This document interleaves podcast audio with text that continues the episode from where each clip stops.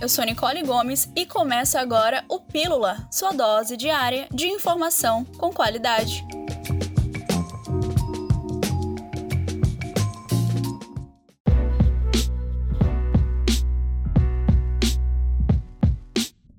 Primeiro dia de depoimentos do ex-ministro da Saúde, Eduardo Pazuello, a CPI da Covid foi suspenso na tarde de ontem, após Pazuello ter passado mal no início da sessão de votação de projetos. Segundo o senador Otto Alencar, que também é médico, o ex-ministro teve uma síndrome vasovagal, com princípios de desmaio e pouca circulação de sangue no cérebro, mas já passa bem. Porém, de acordo com o senador Omar Aziz, presidente da CPI, o depoimento foi remarcado porque ainda havia 24 senadores para questionar Pazuello e a comissão precisava de mais tempo. Assim, a sessão será retomada hoje e o depoimento de Mayra Pinheiro, secretária do ministro da Saúde, que já estava marcada para esta quinta-feira, precisou ser remarcado para o próximo dia 25, terça-feira. E ainda sobre os depoimentos de Pazuello, os senadores abordaram sobre as recomendações do uso da cloroquina, remédio ineficaz contra a Covid-19, o tratamento precoce e o colapso da saúde aqui em Manaus. O ex-ministro pontuou que houve distribuição de cloroquina por demanda de estados e municípios, que o tratamento precoce virou uma questão de ideologia e a falta de oxigênio em Manaus aconteceu por apenas três dias. Para o relator da CPI, Renan Calheiros, o ex-ministro Pazuello está colaborando muito pouco para as investigações. Vale lembrar que a CPI da pandemia foi criada em abril deste ano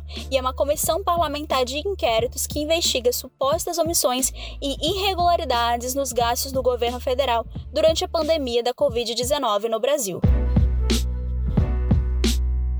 A Feira Flutuante foi inaugurada em Manaus. Essa é a primeira feira no modelo balsa aqui no Brasil e comporta 220 comerciantes. O espaço é destinado aos feirantes afetados pela enchente e a construção teve início na segunda semana do mês de maio. Segundo o prefeito de Manaus, após o período de cheia, com a descida das águas e o retorno dos feirantes para a Feira da Manaus Moderna, a estrutura flutuante será reutilizada em outras feiras da cidade, que precisam de reforma e irão receber a atenção da gestão.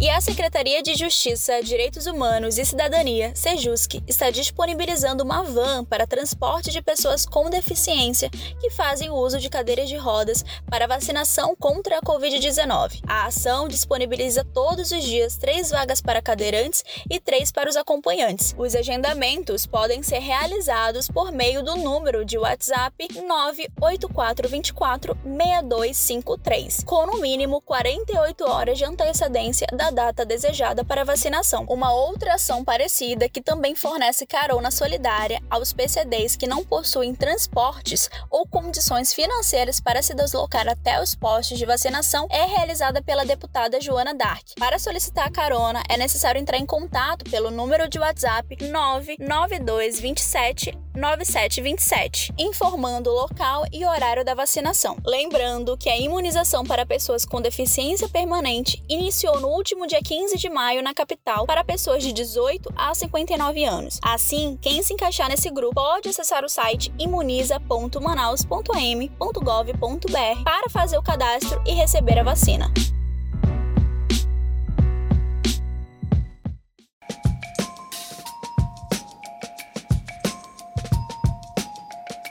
Hoje nós encerramos por aqui, mas amanhã voltamos com mais informações para você. Até mais!